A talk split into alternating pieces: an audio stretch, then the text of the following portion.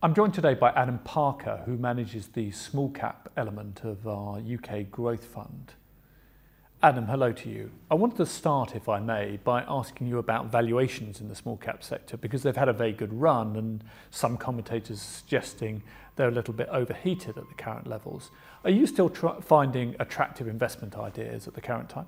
Well, yes. Um, the, I think the statistics tell us that the small cap market has actually gone depending on how you measure it, whether it's the Numis index or the small cap index or the mid cap index, has actually gone from being sort of same sort of PE ratios as the FTSE to actually being now more highly valued on that basis.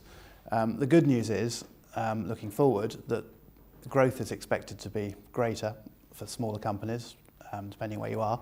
Um, and the other good news is that there are lots and lots of small companies, um, and these are averages we're talking about, um, there are lots that are still pretty much ignored, looking very cheap, um, and they're the sort of ones that we're looking for to make more money. So, does a small cap manager need a different set of skills to a larger cap manager?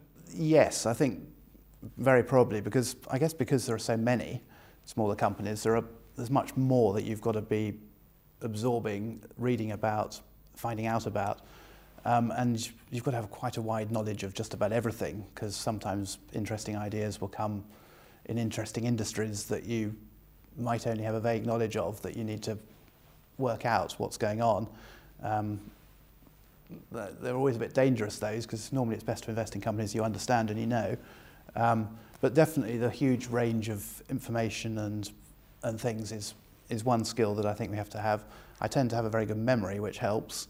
So slightly different skills. I think a lot of my skills is data management and, and being able to sort of remember things, look at different things. Um, and then there's a huge amount of reading I have to do just to keep in touch with how companies are doing and their results and things. I think there's probably some sectors where you tend to find more ideas. Is that the case? Um, very definitely. There's, th- then this comes down to the macro a bit. You know, if you're, it's not just looking at the smaller companies that I do. I have to also look at the, how economies are developing, um, and how industries are developing and sectors and things, and try and find the companies that that are in the right sort of areas. Um, because obviously if you find a company in the right sort of area, it's got a sort of big advantage before you start. So how does that relate to IPO activity? Does that tend to channel your research into particular areas? The IPO activity at the moment is quite high. Um, and you've got to be a bit careful with IPOs as well because um, sometimes they're coming because the, the person who owns them at the moment wants to sell it. Um, and that's often not necessarily what you want to buy. You want to look at them, you've got to actually look at them all individually, um, check that they're the business that you think they are, because they often come all nicely wrapped and looking beautiful, and they're not quite all that they look like. So you've got to actually have a, you haven't got a very big time to look into them in quite a lot of detail and work out if they're actually what, what they say they are and, and, um, and see if they're going to perform as they're going to. Um, and then at the moment, I'm being a bit cautious about IPOs because they actually all look um, quite expensive. Um, and that reflects to some extent sort of slightly more favourable sentiment towards the stock market than there's been for a bit. So does that mean you're still able to find companies that may have been listed for a longer period of time where the valuations have moved back to being much more attractive? Well, very much so. There's, I think the best value at the moment is in what you might call the second-hand companies. Um, and often it's the the smaller ones, um, and often the ones in slightly unfashionable sectors, um, maybe mining, maybe oil. At the moment, the momentum is still quite negative in those areas, so I'm tending to be very careful and not really putting more money in. Um, but equally looking at those, and I think that's where some of the best ideas are going to come from. So if mining and oil companies are areas of caution for you at the current time, what are areas that are more interesting to you now? Well, the, funny enough, the attractive areas have always been and still do remain some of those wonderful growth companies that have often been medium-sized or smaller companies that continue to do what they are supposed to do. They continue to grow, maybe quite steadily. They're not too overvalued, um, or indeed not even necessarily desperately highly valued. Um, and, and where often actually we've got some quite nice ones where things have come together that make it quite good from the economic background and I'm thinking, for example, of something like Lookers, which sells cars in the UK. Um, they've lost a lot of competition as well um, over the sort of recession from 2008. Um, so they're now selling a lot more cars than the than their competitors. So, Adam, how do you think about liquidity? How do you ensure that you don't take on too big a position when you go into a company and therefore have difficulty getting out of it when you want to sell? I'm trying not to buy something that I'm expecting to want to sell in a year's time, possibly, or even six months' time. I'm looking at something that I think is, is lowly valued, is good, um, is going to stay good, the, it's going to actually get better in the terms of the forecasts in the market that they of, of the profits they can make can get better. Um, and so I'm expecting actually that to, process to continue for quite some time. Um, so I'm not really sort of looking to buy something and then get out again. I'm looking to buy something and hold it for a long period. Um, and actually the portfolio is full of companies that, has, that where that has broadly worked. Um, companies we've held for long periods. Stock market valuations have increased in the small cap sector as we've discussed. But do you still feel confident about the shares that you're currently holding in the portfolio?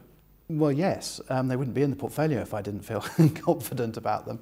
Um, and that's, you know, that's clearly very important. Um, there is a, a mechanism which is great with investing in quoted companies where you can sell things if you're not comfortable with them or if you're a little bit nervous about whether they're going to achieve the profits that people think they're going to achieve or whether there's actually a structural decline in that part of the business that's going to cause problems um, or whether the management's gone off and playing too much golf or something.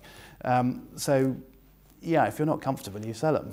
Um, and then there's still, fortunately, quite a lot of companies that are still attractive um, and where the prospects are looking better that you can replace those ones that you sell with. Um, we also sell, to some extent, companies when they've become really quite big companies, sort of too big really for the portfolio, and they've been sold.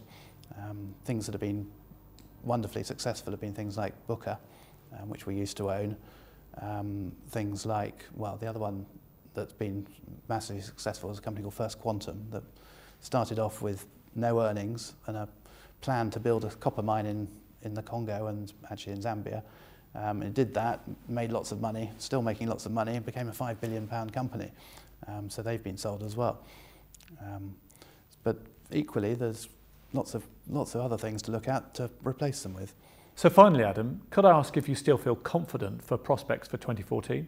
Well, yes. Um, the, to some extent, the year started quite well already in, term, in small company um, shares. The companies, the valuation of the smaller companies is not out of line with anything. It's a little bit more expensive than the bigger companies now. They still have a decent yield when the yields on cash and bonds are very low.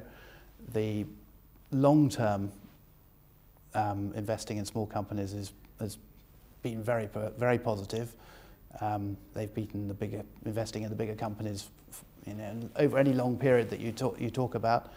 Um, and we're still finding companies where the earnings can be a lot more than they currently are, um, and where the management are pretty confident and competent to achieve that. So, yeah, still pretty optimistic, really.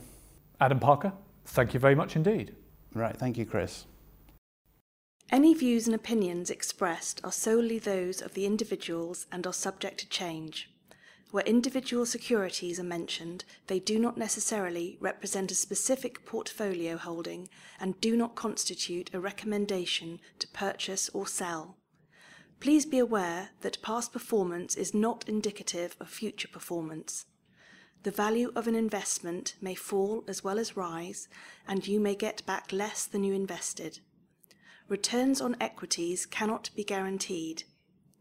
Equities do not provide the security of capital characteristic of a deposit with a bank or building society.